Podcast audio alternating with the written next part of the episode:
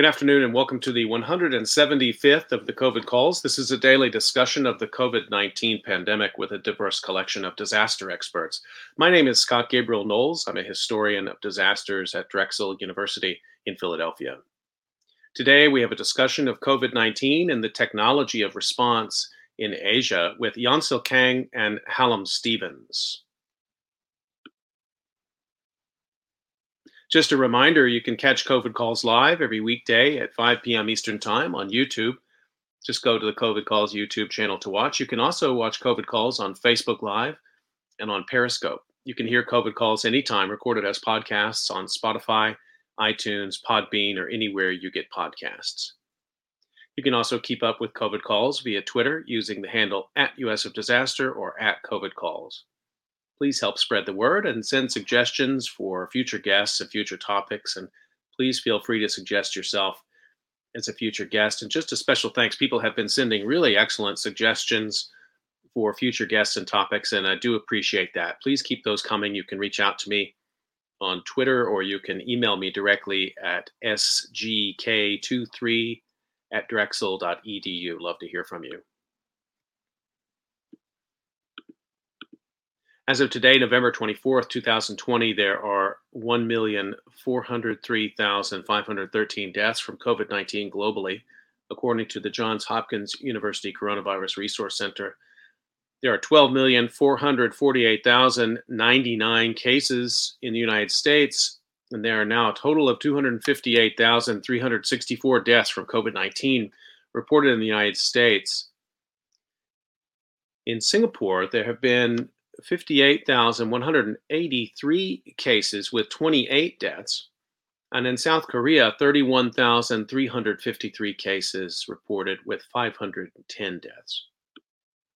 As a way to bring some humanity to the numbers, I've been reading a life story or a story of advocacy for those impacted by the pandemic in some way. I'd like to continue that now. The headline is COVID nineteen deluge overwhelms South Korea's delivery drivers. I'm so exhausted. This appeared in the Wall Street Journal yesterday, the twenty-third of November, by Dasal Yoon. In the final days of his life, Kim Dong-hee had worked nearly twenty-four hours straight, delivering packages around Seoul, and still had a quarter of a truck left to unload. I'm so exhausted, he told a co-worker at four twenty-eight a.m. in a text message last month. Days later, Mister Kim, thirty-six years old, was found dead at home because of heart failure. Mister Kim is one of fifteen delivery drivers who have died in South Korea this year, prompting calls for more worker protections in the industry. South Korean President Moon Jae-in has urged action to protect delivery workers who exist, quote, in the blind spot of our system, unquote. This month, the country's employment minister proposed sweeping changes, such as halting daily deliveries at ten p.m. rather than offering them around the clock, and implementing a five-day work week. The pandemic-fueled shift to online buying has exacted a human toll on the world's delivery workers. Orders have surged fifty percent in Europe, seventy percent in Asia-Pacific, and one hundred twenty percent in North America year over year, according to a July report from the Organization for Economic Cooperation and Development. Drivers have gone on strike in the United States, the U K, Italy, Spain, and China. In the U S, Amazon dot com hired rescue drivers to deal with the uptick in demand, while others added thousands of jobs. Workers won increased health and safety benefits in the U K, and formal work contracts in Spain.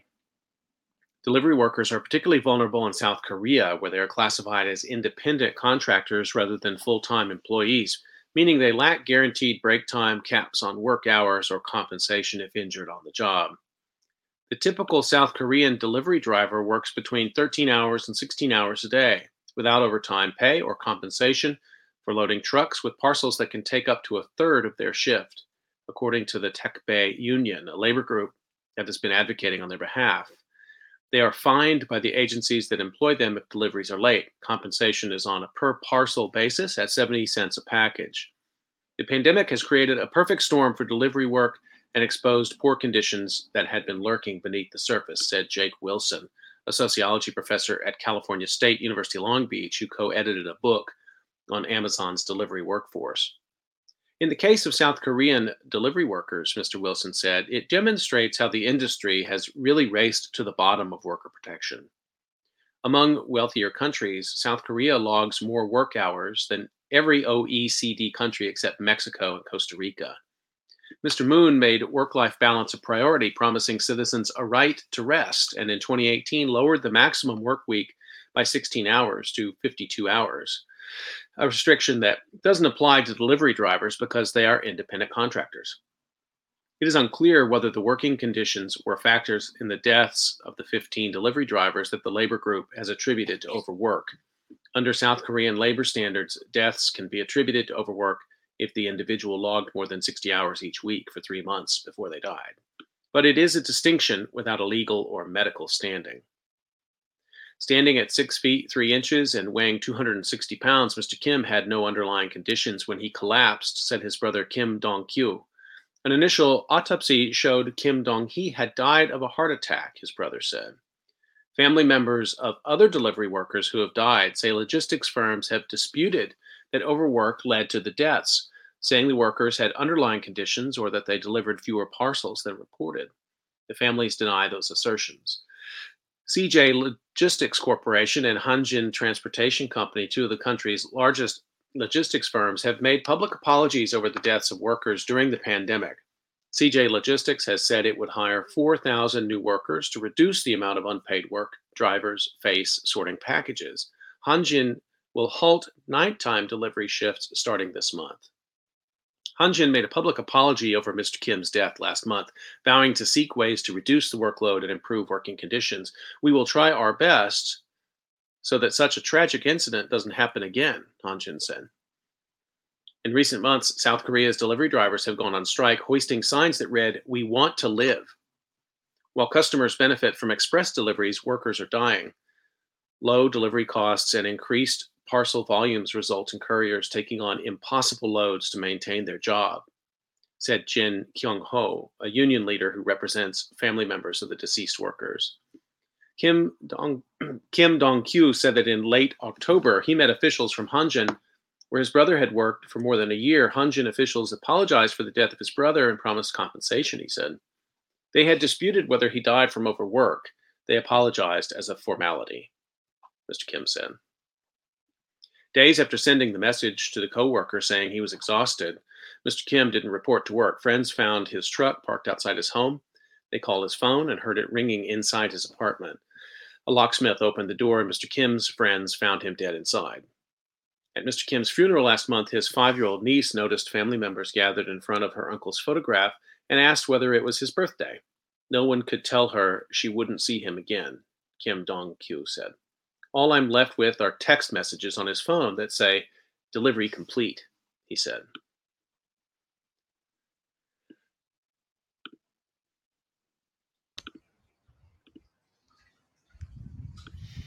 Okay, let's turn to our conversation for today.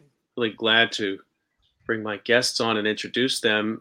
Let me introduce first Yeonsul Kang, who maybe needs no introduction if you've been following COVID Calls. This is Yeonsul's third visit to COVID Calls. I'm really happy to bring her back. Yeonsul Kang is currently a visiting assistant professor at Drexel University in the history department. She's interested in understanding the intersection of the environment, science and technology, and disasters, especially in East Asia. She's working on a project, Mineral Time, Bodily Time, Asbestos, Slow Disaster, and Toxic Politics in South Korea, which explores the history and politics of asbestos, the environmental hazard that shaped environmental health policies in South Korea. My second guest today is Hallam Stevens. He's an associate professor of history at Nanyang Technological University, Singapore. His work focuses on the history of technology, particularly in the domains of the life sciences and information technology. He's the author of Life Out of Sequence, A Data-Driven History of Bioinformatics, which appeared with the University of Chicago Press in twenty thirteen, and Biotechnology and Society, An Introduction, which also appeared with Chicago in twenty sixteen. He's also co-editor of Post-Genomics, Perspectives on Biology After the Genome, which appeared in twenty fifteen. He's currently the head of the history program at Nanyang, and he also holds appointments at, as the associate chair for research in the School of Humanities and the associate director of the Nanyang Technological University Institute. Hallam Stevens and Yeonsul Kang, thank you so much for joining me on COVID Calls today. Hi. Thank, Thank you for inviting. Yeah. Hi. Thank, thanks for having me. And I do have to award, uh, it's not a cash award, I'm sorry to say, but I do award people who stay up very late or get up extremely early to come on COVID Calls. Hallam, what time is it there? Uh, it's just after six a.m. So that's some COVID Calls dedication there. Really appreciated. Let me ask you first, um, so you're all calling, but maybe you can tell us a little bit more. Calling from Singapore, um, what's the pandemic situation there today? The pandemic situation here is um, very, very stable. It has been for quite a while. Um, I believe that there have been no uh, cases reported uh, in Singapore um, for maybe about twenty days or something like that, with the exception of uh, cases that have been imported into the country from outside. Mm-hmm. So Uh, people who've come, arrived at the airport, uh, but those people have been placed uh, into quarantine um, in any case, so they're not, they haven't spread it further within within the uh, Singapore population. So uh, very things are very, very safe, very, very stable here. In in fact, there's yeah, not much to worry about at the moment in terms of in terms of coronavirus. It's very hard for me to yeah. relate to that reality. I mean, can you even get a front page headline in Singapore about the coronavirus? Uh, yeah, I mean, well, I mean, a lot is still happening. There's still a lot of restrictions here, and uh, you know, I'm sure we'll get into why that is. Um, mm-hmm. And certainly, uh, I mean, really now the big question is the economy, actually, and um, uh, the Sing- Singapore.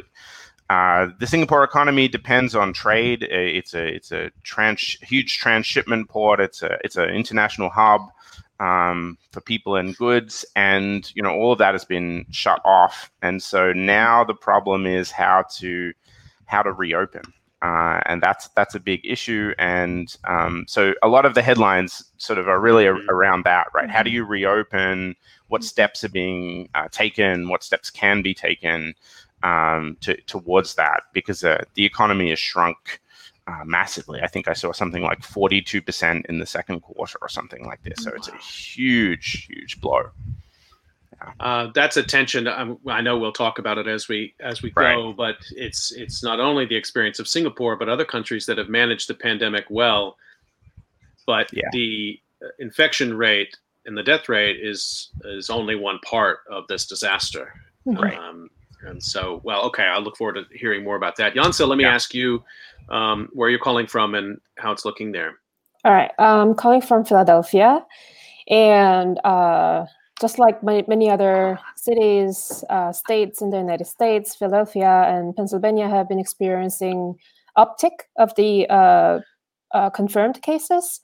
So as of last Friday, November twentieth, the regulation has been strengthened. So including high schools, colleges going online, Uh, indoor dining is banned, and indoor, all sort of indoor, indoor entertainment, indoor exercising is banned, including museums.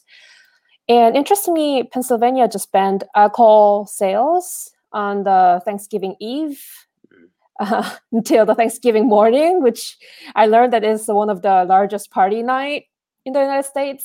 So they just banned it just to just for the sake of, you know, preventing any further uh, surge of cases. But what I observed last weekend is that uh, Philadelphia City Center is very much crowded.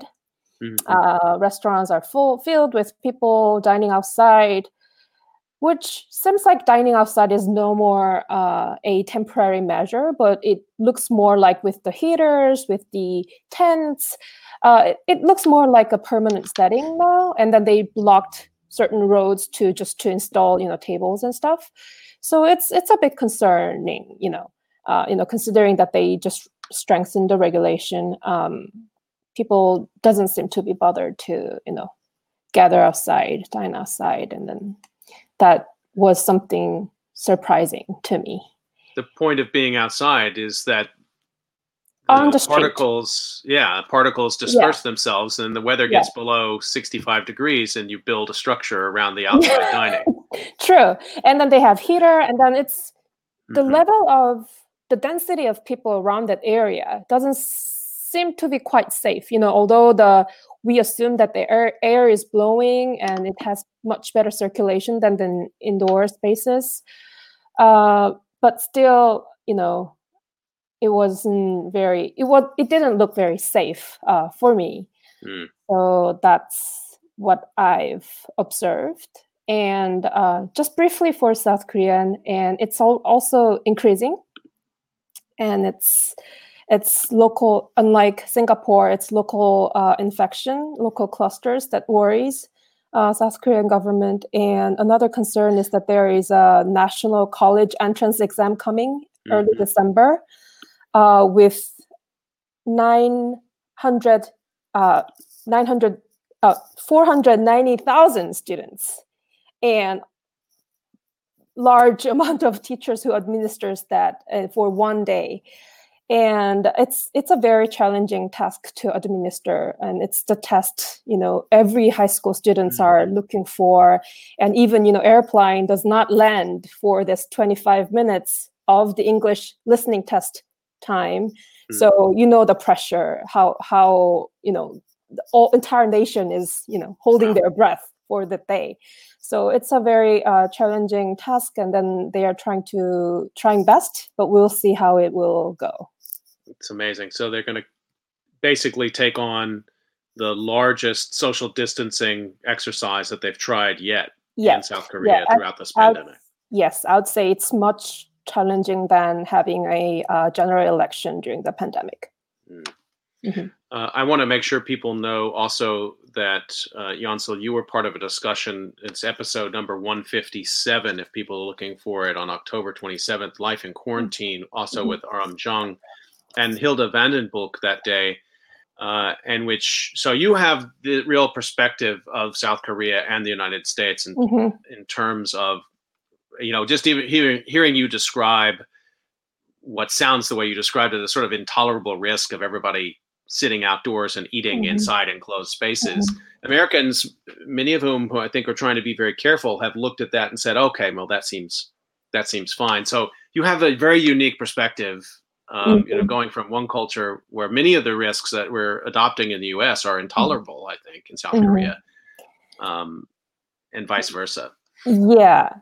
Um, the level of the sense to the numbers, sense to the confirmed cases is totally different. We have, uh, South Korea, for example, had just above three hundred confirmed cases per day last few days. And then whole country went, you know, crazy. And then they they uh, increased the level of social distancing to uh, the second level, which was which is the mid which is pretty harsh level. You you, you limit the uh, gathering. Uh, you're not supposed to have uh, more than, I guess, fifty person gathering indoors. So that's pretty harsh. A lot of my friends who planned wedding uh, had mm. to postpone multiple times, right. you know, just to you know fit in all the guests in one place. And uh, you, you know, so you, you see the different sense of risk going on there. And then just a few days ago, my mom, I had a call with my parents, and then they were surprised to hear that it's every minute or so people, a person is dying of COVID nineteen in the United States. Mm-hmm. That was the, I think, yesterday's news. Um, they can't even imagine why that is happening, to be honest. Um, and It's simply uh, a, a puzzle for them. Uh, how could uh, the system let that happen? So it's a, I would say it's a totally different sense of risk going there. And then what is considered to be risky is a bit different. Mm. Um, yeah. I shall talk more, but so is the uh, responsible behaviors um, and what are... Uh, responsible behavior, the idea of responsible behavior right. and trust to, to each other is totally different, I guess. Yeah. Mm-hmm. It's amazing what, you know, I mean, it, this is disaster research in general that we find mm-hmm. out about disaster, but we also find out a lot about uh, cultural mm-hmm. sort of perspectives around risk and risk toleration and the sort of broader political economy more generally. Hallam, let me bring that back to you. Maybe you can give us just a condensed version of how the pandemic sort of emerged on the scene in Singapore, what the government's initial reaction was. And then I want to really hear um, kind of your analysis of the technological side of that. What kinds of technologies were brought to bear on understanding, surveilling, and managing yeah. the pandemic from the Singaporean perspective? Yeah, yeah. So, I mean, perhaps it's helpful to give a little bit of sort of very basic context. So Singapore is um, a very, very small island. Um, the land area is about the size of kind of the five Manhattan boroughs like stuck together. Um, you can take a subway from the airport, which is on one end of the island, to my university, which is on the other end. It takes about an hour and a half sitting on the on the subway. So you can get a sense of how small it really is, and consequently, you know, a, a sense of uh, vulnerability as well, I think, around because of its its size. It's quite dense. There's five and a half million people uh, living here. Um, uh, about seventy percent of the population are ethnic Chinese. Um, so that, um, uh, apart from geographical proximity, Uh, this also means that there are close, for example, business ties uh, to China. Um, and so this was obviously consequential for the pandemic um, because uh, there were, you know, already in January. Um, so I remember around Chinese New Year, which was the end of January la- uh, the, earlier this year. Um, this was already, people were very aware of this. People were aware of coronavirus and knew that it was a problem. Uh, and so the government reacted very, very swiftly. Um, partly because they knew that there were a lot of travelers from China uh, in Singapore who could be spreading the virus. Um, and so they um, did a number of things. They implemented quarantines for travelers. Um, in some cases, uh, closed the borders. They issued masks to everybody. Um, at first, we were told, um, in fact, not to wear the masks unless we were sick, but um We did. They did issue them. We could pick them up at our kind of local community center here. Um, also, I think the kind of centerpiece really of Singapore's response has been really, really rapid uh, contact tracing. Uh, so really putting to work um, a group of of um, people from from the government who could very, very rapidly track down where people had been. So this um, this was first done by interview. So if you arrived at the airport and you subsequently were diagnosed with um, COVID, they would interview you and say, where have you been? Um, and this was then corroborated with uh, A T M records, credit card records, um, uh, taxi records, hotel records. Uh, so a very elaborate system of both kind of um, technological, but also kind of interview-based Um, contact tracing, and that uh, that worked. It seemed to work very, very well. Um, uh, at, and Singapore seemed to. I mean, the case, there were cases spreading. We're talking about February and March here, um, but it seemed to be getting things relatively under control. I think the contact tracing time was about four days. Um, they they got it down to about four days. So they really had the aim of Um, getting what they called the complete graph, right? So basically the list of everybody that some somebody had had contact with, and then placing all of those people um, on either quarantine or what's some what's also called here stay home notice, right? So you you're instructed to kind of stay home and um, you know not go out uh, for any reason, and um, obviously there are kind of punishments associated with that with violating those rules as, as well. Um, Yeah, so that's the kind of basic aspects of the response. Um, technolo- the sort of technology stuff, I mean, um, you know, basically this is something I, I've kind of written about a, a little bit, but um, so this has now been, I mean, basically the, the main kind of technological responses have been to kind of supplement contact tracing um, or to sort of tech up contact tracing in some ways um, with specifically apps. So um, we all in Singapore now have an app on our phone called Safe Entry, um, which is tied to our kind of national identification number. And whenever you go into a mall, a cinema, uh, a restaurant, a shop, you need to scan a barcode. Uh, and this basically um, then says that you've been there. And the idea is that if somebody else has been in that shop at the roughly the same time, Um, with who is then diagnosed or is then tested positive with the coronavirus, they will contact, the Ministry of Health will contact me and say you need to uh, get tested, or you need to go into stay home notice, um, or potentially into quarantine. Um, so that's uh, that's Safe Entry. And then there's also uh, an app called TraceTogether, um, which is something that operates on Bluetooth. And this is not about location, um, but about tracking your close associations. So uh, basically the idea is if you have the app on your phone, uh, which the government has strongly encouraged, then it exchanges if you're nearby somebody. It's roughly about ten meters. What's that in? It's like, uh, you know, something like twenty feet, right? sixteen, twenty feet. Um, then it, you exchange a Bluetooth I D with that other person's phone. Uh, and it stores a record in your phone uh, of all the people that you've been in sort of close association with. And the idea, again, is if uh, you were, for example, uh, tested positive for coronavirus, then the Ministry of Health would ask you to upload the data from your phone, which would give them a list of the people you've been nearby um, for the past uh, three weeks. Um, and that would then be used to alert them and to facilitate the process of contact tracing. Now, I mean, for someone like myself who's in the United States, I'm in New Jersey, we're not out much. I go for a run in the woods. I might go to the grocery store. If I used uh, TraceTogether, uh, then that might be, it could be a couple dozen people maybe. But you're yeah. in Singapore where things right now, I mean, I know there's restrictions, but if you're in a hotel or moving through a mall or down the street, I mean, doesn't that have the potential that there could be hundreds or thousands of people in, involved yeah. in, in that?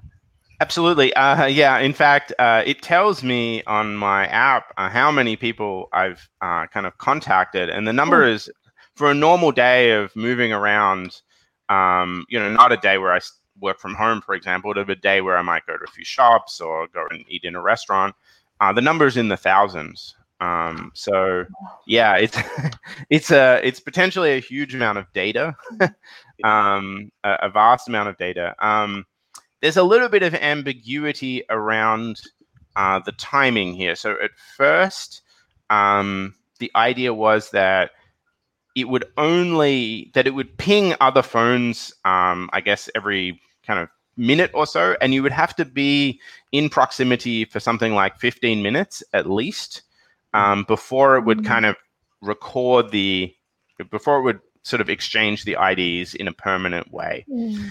That seems to have um, kind of changed because mm. I, you know, there's no way Um, that I'm around thousands of people um, for that amount of time every day, right? right. Certainly. Mm-hmm. Um, so, yeah, there's some. There certainly seems to be. They're tweaking. I think they're tweaking a little bit mm-hmm. how how this works, and um, yeah. But there's also a sense of time right here. It depends how long you've been in sure. in contact with people. Uh, yeah. Can I interrupt just briefly? Is that? I mean, I didn't watch the whole entire season, but it kind of reminds me of this diasporic um, version of those one of the Black Mirror episodes, you know, like there's a dating app installed in each other's phone, and then if they find a match within proximity and they ping their phones, and then they kind of connect mm-hmm. it, but it's it's the pandemic version of it seems yeah. like. Yeah, it's sort of like the uh, the opposite of of, of attraction, mm-hmm. though, right? And if some you want to stay away from the people yeah. who might have coronavirus, right? Though, right? Yeah. Right. My phone is now full of, of contact information for people who I want to stay away from. It's it, but it's. Right. Well, I have a lot of questions, uh, but uh, let me put a, let me just put a pin in that for a second because.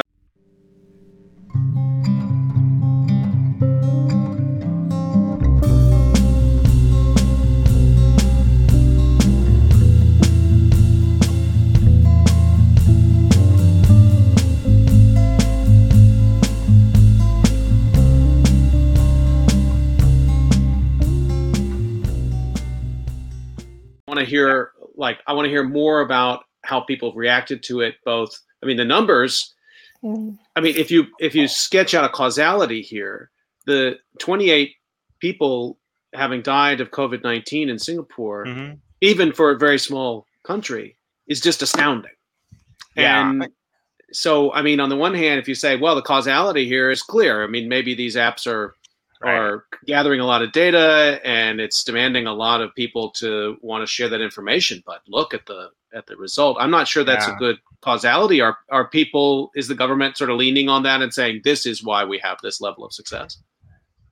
Uh, to some more, I would say that, yeah, there's a lot of there's a lot of complexity here. In fact, I think that some of the reasons for the very low uh, numbers of deaths um, have to do with, well, it certainly has to do with the medical system, right? The medical care is at a very high level, and there's no doubt that um, people have received, people who have been sick have received the attention that they need, um, and that, that that's part of the story here. I also think that, that a lot of the contact tracing um, ha- was happening before Trace TraceTogether, before these apps even really emerged. I mean, they emerged very quickly, um, but still, I think a lot of the kind of manual contact tracing, if you want to call mm-hmm. it that, uh, even though it did have some kind of technological components to it, was actually working very, very well um, before any of these apps were in place. So I think that the messaging around these Uh, the messaging around these apps now has become more about um, improving contact tracing even further,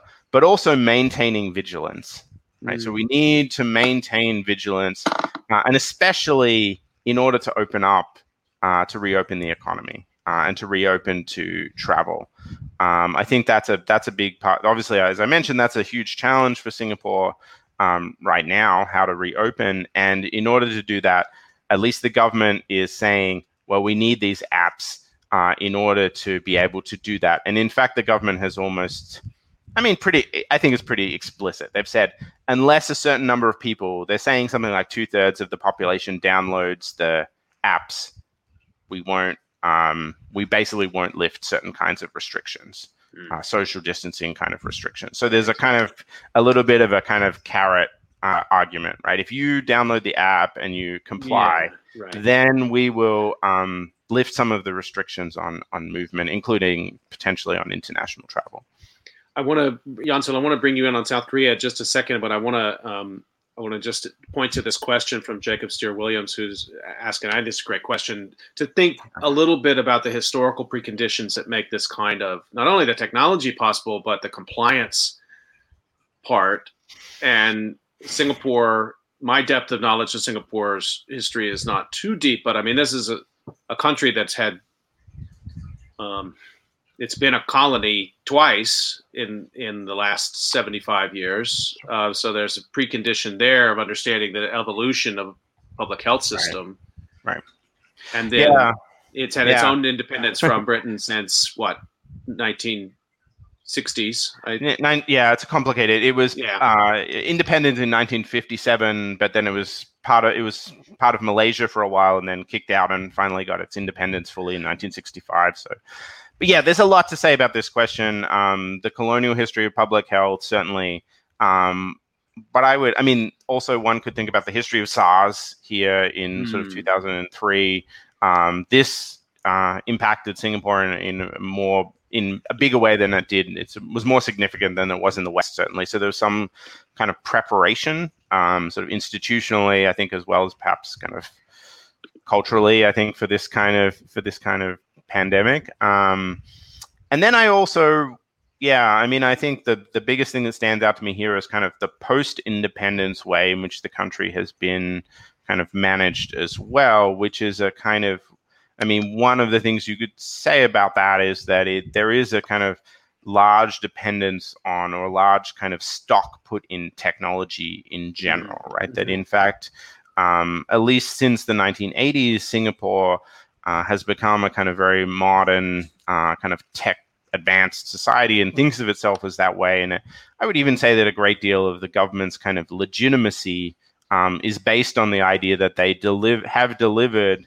Um, you know, I mean, I imagine there's some, some similar things to be said about South Korea. They have delivered sure. a kind of, for example, you know, a world-class subway system, right? That is a, sort of a, a, an example of what the government has provided kind of technologically um, for the people. So I think this idea that technolo- technology can solve problems mm-hmm. and technology should be a part of the kind of response um, and should play a major role in keeping us safe um, is, you know, I think that's that kind of is very much a historical kind of thing that certainly, yeah, has has roots in the in the post-colonial period.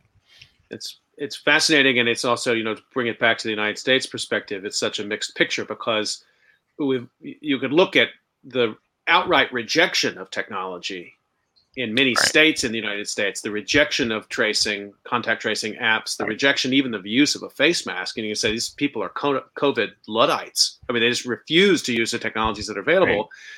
Right. And yet the president of the United States initiated Operation Warp Speed and uh, you know right. this sort of national focus on a vaccine. So it's, there's still a sort of a focus on a techno fix, but it was um, one that was going to be delivered in a sort of a Manhattan Project mindset rather than one that could be individually utilized.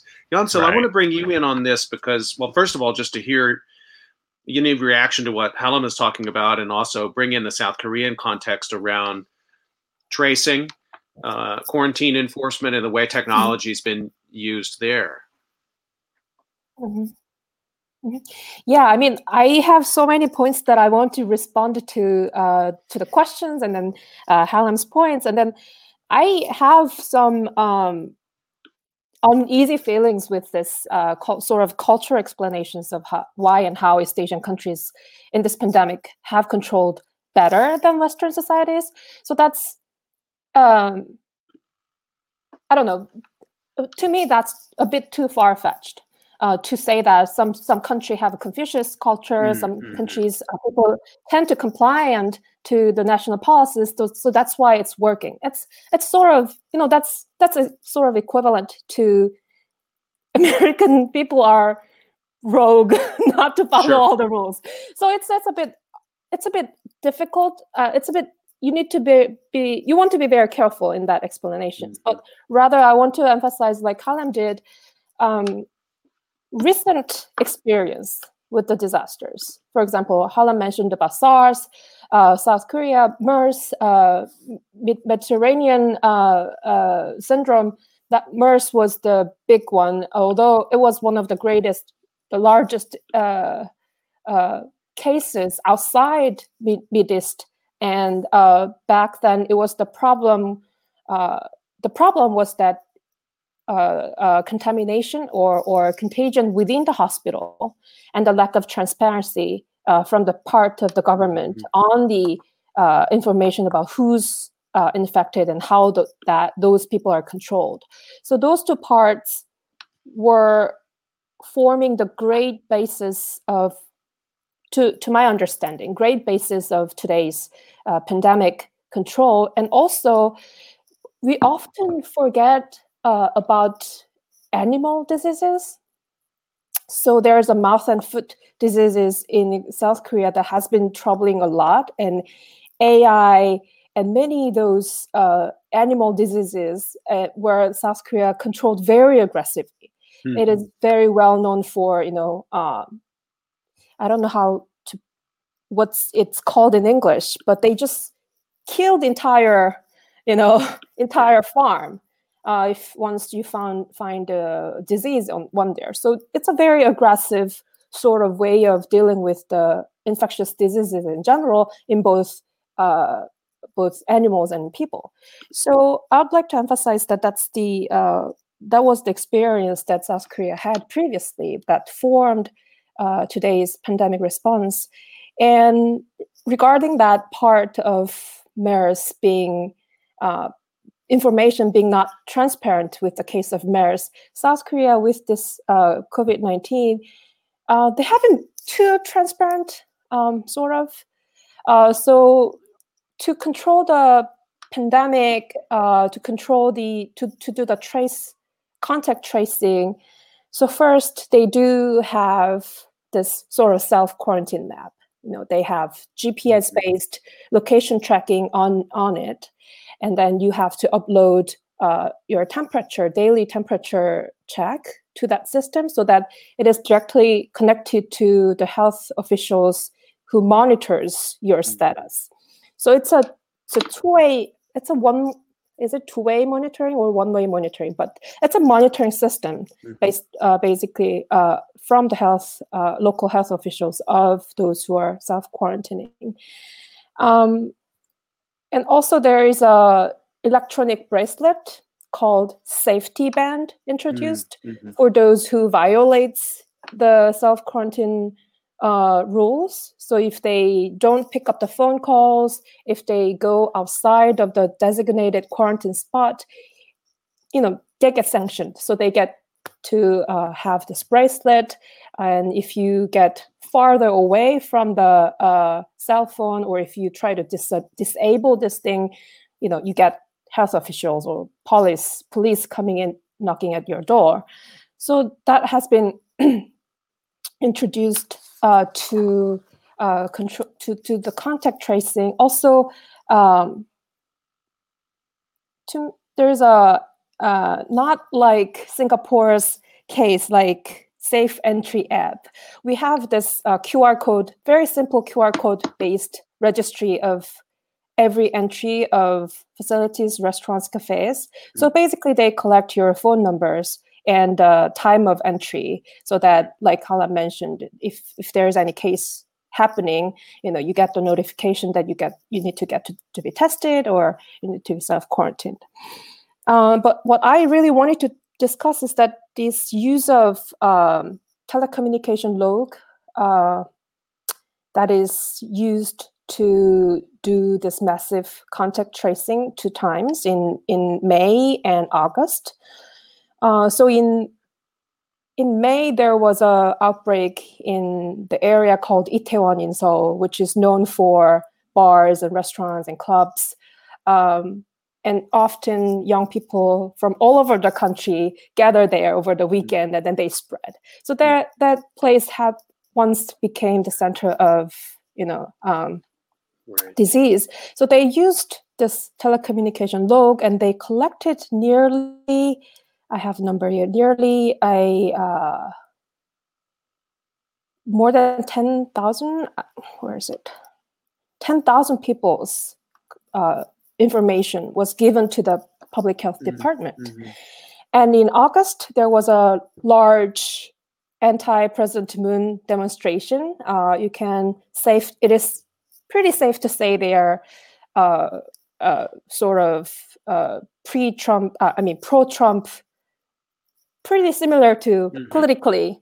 And their attitude to virus, uh, COVID nineteen, is pretty similar to uh, pro-Trump supporters. Mm-hmm. So they had this big demonstration and they have, they saw this, uh, ex, ex, uh, the case with Itaewon. So they turned off their phones, mm. uh, which ended up, Still, uh, the telecommunication companies were able to collect like fifty thousand uh, people's log to the public health officials, but they managed to get away, which becomes today's, became the seed of today's um, uh, outbreaks. Um, so that kind of causes turned out to be very effective in tracing pretty much everyone who was there at that time.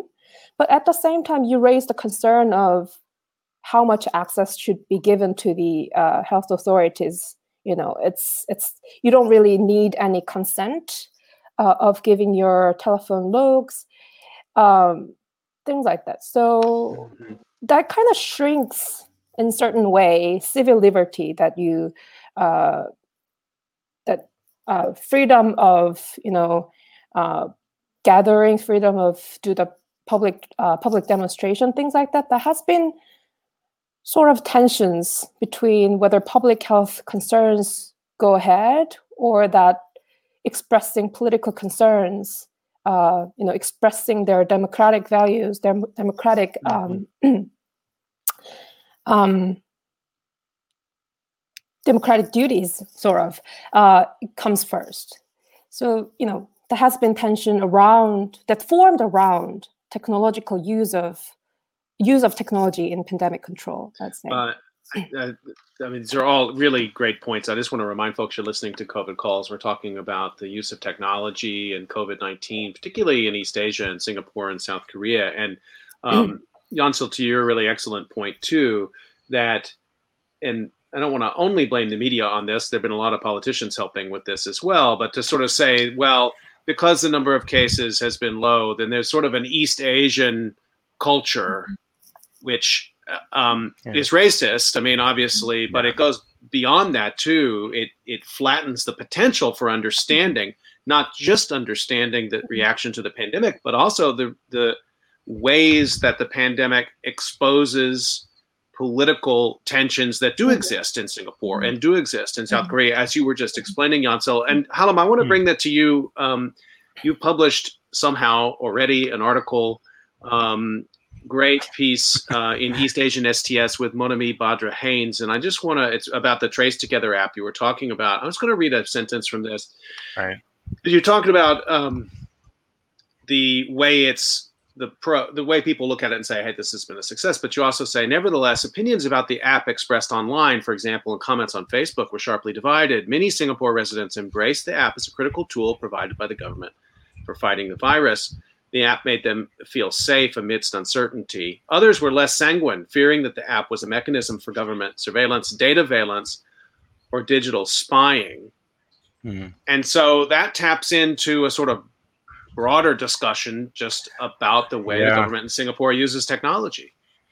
Yeah, I mean, there's a there's a huge amount to say about this and this this kind of tension here. And, uh, you know, I mean, I, I agree with Yeonsul completely about this issue of not reducing this to kind of cultural kind of explanations here. But, that, you know, actually, if we begin to think about what explanations there are, this ha- this does, you know, go back to the kind of history, to the politics, and I think that these are more interesting explanations in, in many kinds of ways. And yeah, I mean, right, we shouldn't, certainly it's not as if as that, you know, what you just read suggested, it's not as if there's no resistance uh, to these kinds of technologies here at all. And in fact, um, what has happened in South Korea with the use of the tel- telephone logs and G P S, um, that has not happened here. They will. They, in fact, um, things like the TraceTogether app have been explicitly branded as privacy-preserving. Interestingly, um, because they don't use G P S, we've been reassured by the government time and time again that they do not use that they do not tie uh, you to location. Right. Uh, so they're can, they're marketed at least as being much less invasive than following you around, you know, like tracking your phone, basically, which is essentially what I guess is, you know, has happened in various places in, in, in South Korea, right? So, yeah, I mean, there is a kind of, the government has certainly, and the government wants to push out this this technology here, but they're also aware that there are certain kinds of resistances uh, within within the Singapore population, and that they need to be kind of responsive um, to that.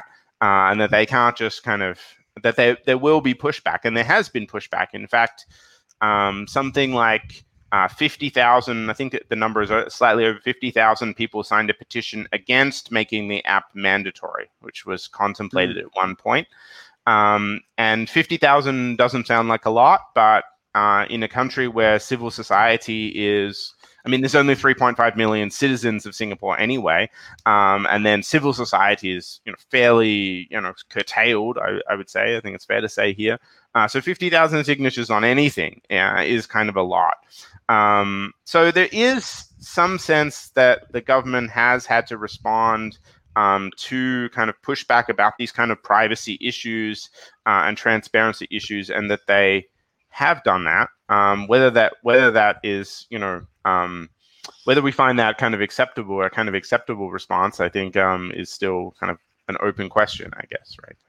And just to follow up, and I want to ask this of you, Yeonsul, as well, when people do frame a critique of the use of these kind of technologies, so either if they're directly geolocating people or if they're basically saying, hey, please participate, and if you don't, we might have to consider additional, more restrictive public health right. measures. Mm-hmm. Um, to what extent is the critique of that dip back into history? I mean, to what extent is the critique of that sort of talk about military rule, authoritarianism? Mm. I mean, I'm sort of curious about how the counter narrative works, because in the United States, you know, the counter narrative um, against basically, unfortunately, almost any kind of public health restrictions mm. um, in many mm. states in the United States has been I mean, you don't even have to spell out the history. People just mm-hmm. say, this is big government once again. Mm-hmm.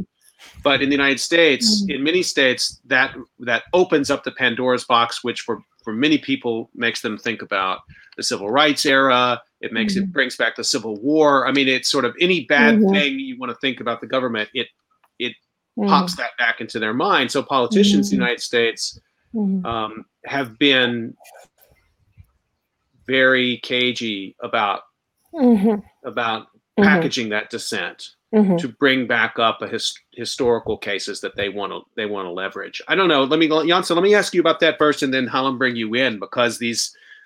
The, the counter argument against the use of what can be presented as life-saving technology is a space we should be looking at right now to understand this pandemic mm-hmm. in a deeper way, I would argue. Mm-hmm. Yeah, that's actually a pretty diff- difficult question to answer. Um, many of the counter arguments, interestingly, didn't really bring back what I, the counter arguments I hear is does not bring the sort of authoritarian government, the past with the authorita- authoritarian government or military control, the possibility of complete control of the civil society by the government. It, to me, what I hear, what I read, that didn't really mm-hmm. brought up. Partially because current administration is democratic, uh, on the side of against of you know authoritarian regime. It's a there is a very strong history over there, strong association over there. Um, but most of the counter argument I hear uh, is the concern over uh, privacy and concern over uh, releasing this information. Um, The sensitive information, it could be sensitive information to to those who are exposed, expose their whereabouts in certain days. Uh, what I hear is more about that concern. Okay. Um, so, yeah, so it's interesting that I don't hear that. To think, think, to hearing your question, it's interesting that I didn't hear much about that counter narrative. Um, Yeah, but but the concern is that, uh, I mentioned earlier, is that too much of exposure of information, uh, uh, of whereabouts of those who uh, exposed, uh, kind of caused uh, sort of risk of outing of L G B T Q communities okay. related to earlier Itaewon outbreak. The Itaewon area is not just the busiest nightlife area, but it is also uh, site for L G B T Q communities, and they uh, one of the clubs were turned out to be gay clubs. Um, so the media went crazy about, and Christian population right. went crazy about uh, gay people disrupting the public health measures, and and and the the entire social stigma comes in. And Korean community in general is very conservative about Uh, homosexuality, uh, gender issues, and then all those you know stigma comes in uh, to the discourse of uh, right. public health measures, and you know uh, control and data privacy issues. Hallam, let me bring you in on the sort of way you're reading the discourse, yeah. the sort of government critique discourse there in Singapore. Yeah, I mean, I think the you know it's. In many in many ways, I think talking to people in the U S, colleagues, friends, I often think the problems are sort of the, often the opposite. We have the opposite problems here that we have in the United States, right? Um, and too little governance, I think, in many places in the United States. We perhaps here in Singapore arguably have sort of too much. And, um, you know, I think one of the things that one of the ways of relating that to your question, I think, is to say that certainly the idea of big government plays in a totally different way here. Big government is good. Big government is great. Big government brought, you know, Singapore from, you know, as they like to say, sort of fishing village to modern nation, or as Lee Kuan Yew put it, from third world to first in one generation. So big government is, you know, actually this was this is whatever this is this has made Singapore, right? The government, um, at least by their own accounting, uh, made Singapore into what it is. So, you know, in fact, there is a, in general, a high level of trust in, in government. I think that's that's the baseline from which people are operating.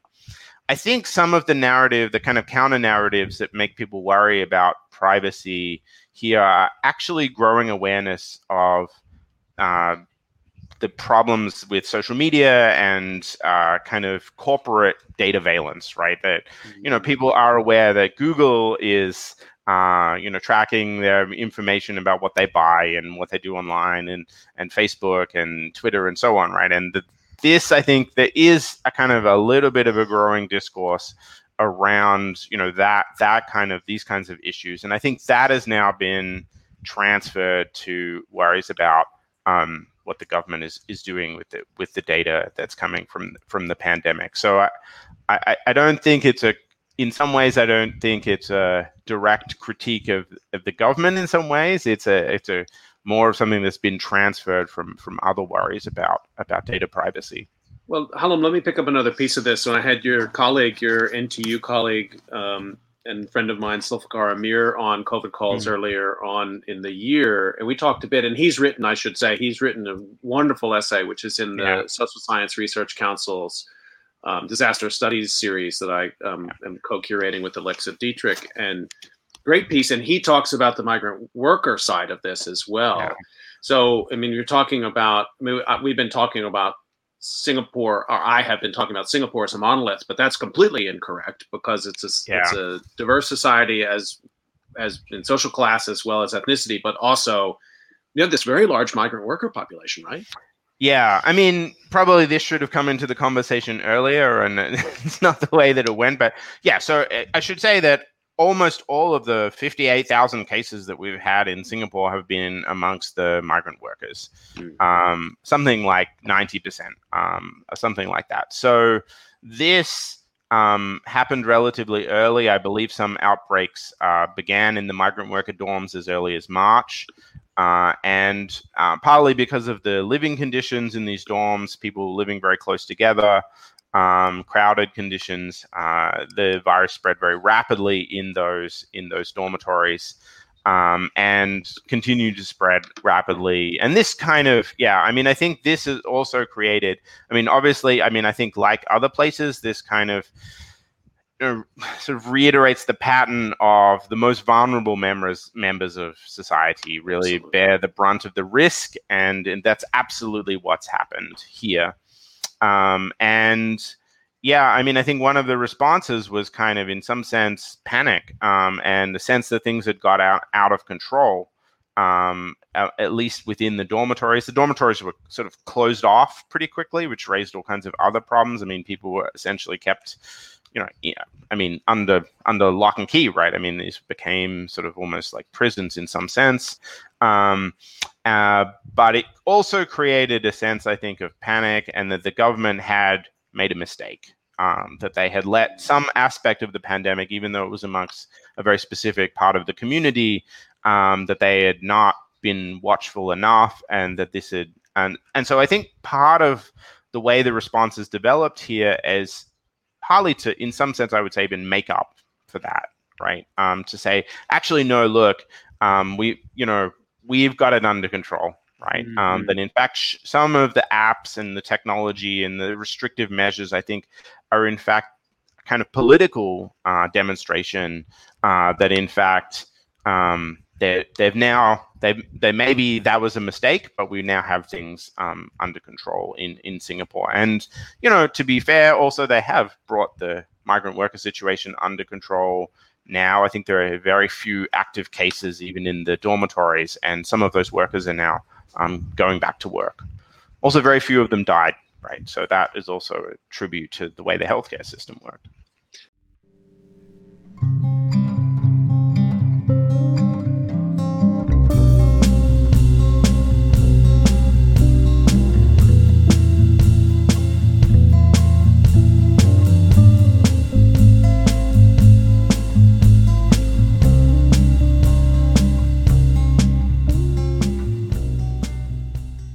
That's, you know, to me, of course, that raises the same problem we're we're looking at in the United States and other in other places, which is that um, there's so many ways to read those numbers. But uh, one of the things we're learning about COVID is that you have the long haul syndrome, right. And then you have other sort of related um, you know, disease impacts that are comorbidities that are affiliated, connected with it, and the mental health aspect of it as well.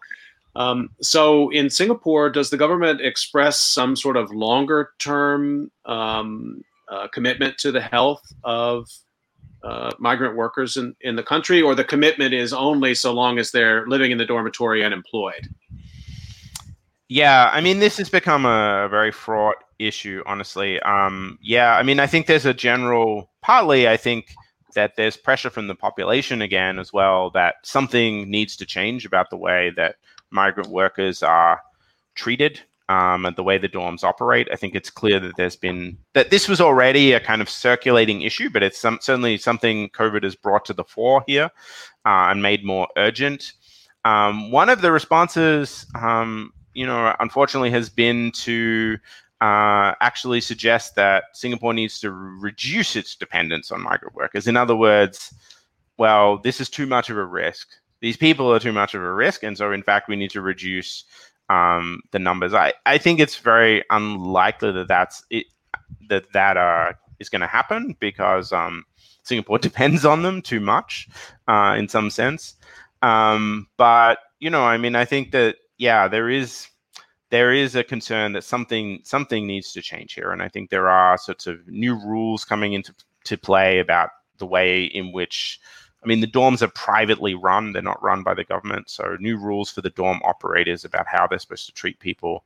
Um, but this is an evolving evolving conversation. So I think it's it's yet to be seen what will actually come out of this and whether it will make things better in the in the long in the long run. I mean, I think it could go either way. In fact, there were even some calls, again, speaking of technology, different type of technology, to put the uh, to put the workers, migrant workers, on ships, um, to have kind of floating dormitories, so they're isolated further from the population. Further isolated. Yeah. You know, so, yeah. yeah. But and here's the opening. I mean, I've had so much frustration with the um, national narrative, and and I mean, we're having this discussion as a sort of national narrative, but I think we're usefully pushing back on on that. And and here's what I mean by that, because, um, you know, very similar situation to what you've just described, Hallam, exists in the American Midwest, well, all over the United States, but we've seen it in the American Midwest in meatpacking plants where migrant workers are working, they work off the books there. And this was, uh, in the late summer, the center of the pandemic in the United States. And it raised this question, uh, you know, and I really appreciated your answer. It raised this question about, um, well, I mean, these are just counties in the United States that can't function anymore. And is it, I mean, can we really even, these are conservative parts of the United States, can we actually go forward with the idea that the whole meatpacking industry is built on immigrant labor, that we can just turn our back on them when they get sick? And the conversation broke just as you described, interestingly. Mm. That, and so here we're comparing Nebraska and Singapore. Some people said, obviously, we have to bring these people out of the shadows. There has to be a path, right, to documentation. And, and other people said, this is just too important uh, to the economy of these states. We can't deal with an immigration issue now. We just have to keep these plants running. And the president of the United States issued an executive order saying, keep the factories open. So there you yeah. have, I mean, I think this is where we can work really, I think, usefully across international boundaries to expose some of right. these these issues. Yeonsul, uh, your thoughts on this? Um, yes, I mean, it reveals the weakest part of the society here and there. And the pattern, which part is the weakest aspect of the society is a bit different. But it seems like it's fair to say those who are uh, underwaged and um, frontline workers, um, uh, often immigrant with weak social security. And South Korea too, it's, um, although it's not reported, I've read a few articles on, you know, South Korean, entire South Korean policy is, is all about face masking, you know, distributing mask, mandatory, uh, mandating mask wearing. And then a lot of immigrant workers were not given uh, those public masks early on. So that caused some issue. And although many people in South Korea f- refuse to see that South Korean society is in fact very multicultural. There are immigrant, uh, uh, foreign, how do you say, um, mar- in, uh, interracial marriages, especially between older uh, Korean male with the younger uh, females from uh, different countries. Uh, also, there are farms, uh, fishing industry, uh, uh, factories. That those are largely supported by immigrant workers, and we are not that open to discuss about their status, uh, their w- how, w- what their experience is like in South Korean society. So that's one thing Korean society needs to see more clearly, mm-hmm. for certain for certainty. And there is another issue that, uh, Scott, you mentioned earlier. Um, it's, it's it's an overall widening gap of wealth, and certain population is experiencing uh, length of works, uh, different two, three different jobs, and that had been revealed by this um, uh, contact tracing policies. So they reveal movement of certain. Uh, confirmed uh, people with the COVID nineteen, and then they turned out to be pretty cruel life, you know, their daily life. They have two, three jobs, uh, going out four a.m., uh, coming back home after midnight. Um, not just laborers, but those who young uh, people who want to enter to, you know, certain, who want to get a job. They tend to hang on this national exams, national teachers exam, national uh, um, public officer exam. Their life pattern is house, uh, library, house, library. And that is revealed uh, mm. to the open, I mean, it's cracked open, literally. Yeah. And then everyone is so, uh, a lot of people have been seeing that labor conditions or uh, very harsh living uh, conditions for those younger people, and then those who have uh, have uh, low-paying jobs, so to speak. So I would say, yeah. So that's the weak uh, it, part today's Korean society. I say it, it's amazing to me too uh, that. Um, well, we're all historians of technology here, so we know what's coming, which is that. This data, mm-hmm. if it's made available, I mean, imagine the kinds of, of analysis and narratives that people, what we you both just been talking about, as the mm-hmm. basis for human rights discussion, as mm-hmm. a basis for growth of labor unions, of paths to citizenship, and a hundred other policy remedies to, so we're looking at the pandemic, and we're but then we're saying, well, here's a whole nother kind of social ill that's being mm-hmm. exposed in the in the mm-hmm. midst of this. And I guess that's, I want to, we're going to wrap up here in a second, but I want to sort of give you each a chance to sort of take us out in the longer term, um, or Singapore, South Korea, or Asia more generally. You know, these are, many of these are countries which, as you said, Hallam, um, in terms of G D P, household income, has gone from developing to first world uh, in one generation. Mm-hmm. Mm-hmm. A finely tuned inst- instrument its economy is to global capitalism. So twenty-eight people yeah. have died, and yet you've had, you're in an economic recession. Yeah. Um, yeah. I mean, what's the future look yeah. like? Yeah. I mean, I think, it, yeah, it's, there's no really good solution to this at the moment. I mean, I guess the vaccine is the big hope that everybody has, right? Um, that actually that will allow Singapore to open up. Right. And, mm-hmm. Uh, apart from and that to restore its kind of economic, uh, you know, its economic status and be able to open its borders and trade and people coming and going and business and, you know, its hub kind of status. Uh, so, uh, you know, and some of the technology is certainly supposed to contribute to that, too, in the absence of a vaccine, certainly. Mm-hmm. But I, I guess I wanted maybe as part of to make one other point here, and that that is, and maybe this is something that relates to Asia more broadly, even China, that I think that one thing that I see Singapore doing is also using this as a bit of an opportunity. The pandemic mm-hmm. is a bit of an opportunity mm-hmm. uh, to roll out and even mm-hmm. maybe one might argue test out um, mm-hmm. some of these kinds of technologies mm-hmm. um, for collecting data. And I, I think mm-hmm. of this in particular in the context of what's called here the smart nation, right, or mm-hmm. smart city. The mm-hmm. smart city technology. And this is something Singapore is pushing mm-hmm. full steam ahead, whether it's mm-hmm. digital sensors, digital cat, you know, digital currency. Um, and these kinds of apps, these kinds of technologies are kind of in some ways perfect ways to kind of trial out some of these kind of future, imagined at least as future economic kind of generators, right? Innovative kind of technologies um, that, you know, have perhaps all these privacy and surveillance worries, but are imagined as kind of positive things uh, in the long run. So I think that, you know, there's that kind of aspect of looking towards the future here uh, as well. Yeonsul, I want to give you the last word on that. Um, historians are not supposed to look into the crystal ball, but I'm going to ask you to. And Hallam has, has raised some really interesting points, because this, this question about the surveillance society is not mm-hmm. a new one. COVID has thrown it into a new light. What's the story yeah. for South Korea in that regard? Um, I I don't know. I mean, I, I would like to, uh, I mean, second, what Hallam just mentioned, South Korea also devoted to, you know, data-driven smart cities, Uh, IoT, um, all that was in the picture of future countries, w- what the future country will be look like.